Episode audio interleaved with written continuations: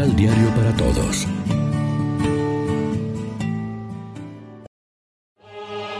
Proclamación del Santo Evangelio de nuestro Señor Jesucristo, según San Juan.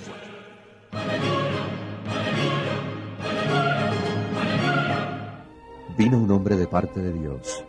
Este se llamaba Juan. Vino para dar testimonio. Vino como testigo de la luz, para que por él todos creyeran. No era él la luz, pero venía como testigo de la luz. Este es el testimonio de Juan respecto de Jesús. Los judíos de Jerusalén habían enviado donde Juan algunos sacerdotes y levitas para que le preguntaran, ¿quién eres tú? Juan aceptó decírselo y no lo negó. Declaró, yo no soy el Cristo. Le dijeron, entonces ¿quién eres? ¿Elías? Contestó, yo no soy Elías. Dijeron, ¿eres el profeta? Contestó, no. Le preguntaron de nuevo, dinos quién eres para que llevemos una respuesta a los que nos han enviado. ¿Qué dices de ti mismo? Juan contestó, Yo soy la voz del que grita en el desierto. Enderecen el camino del Señor como lo anunció el profeta Isaías. Los enviados eran del grupo de los fariseos. Le hicieron esta pregunta. ¿Por qué bautizas entonces si no eres el Cristo, ni Elías, ni el profeta? Les contestó Juan. Yo bautizo con agua, pero hay uno en medio de ustedes a quien no conocen. Él viene detrás de mí, y yo no merezco soltarle la correa de la sandalia. Esto sucedió en Betabara, al otro lado del río Jordán, donde Juan bautizaba. Lección Divina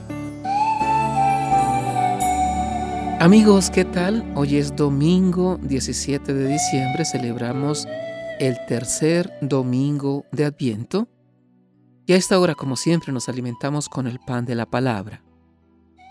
El Adviento posee ese talante esperanzador que brota de los labios de Juan, de su testimonio inapelable, que anima nuestra existencia cristiana.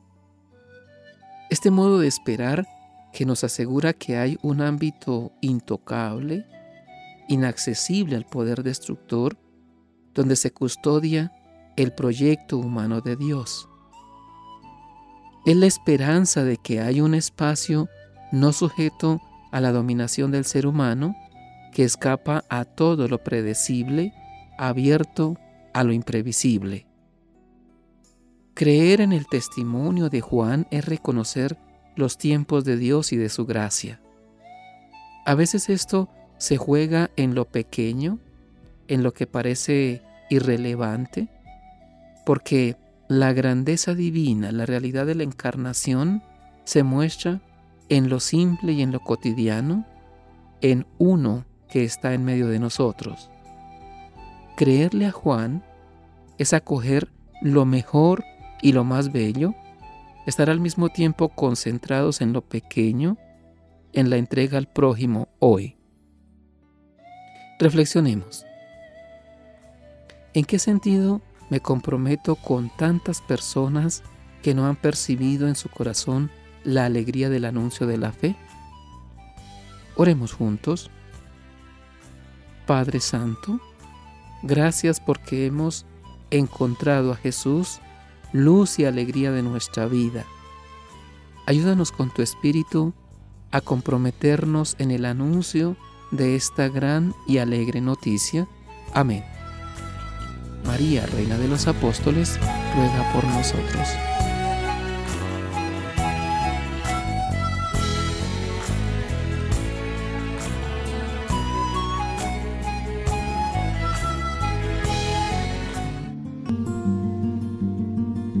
Complementa los ocho pasos de la Alexio Divina adquiriendo el emisal Pan de la Palabra en Librería San Pablo o distribuidores. Más información www.sanpablo.co. Pan de la palabra. Vive la reflexión.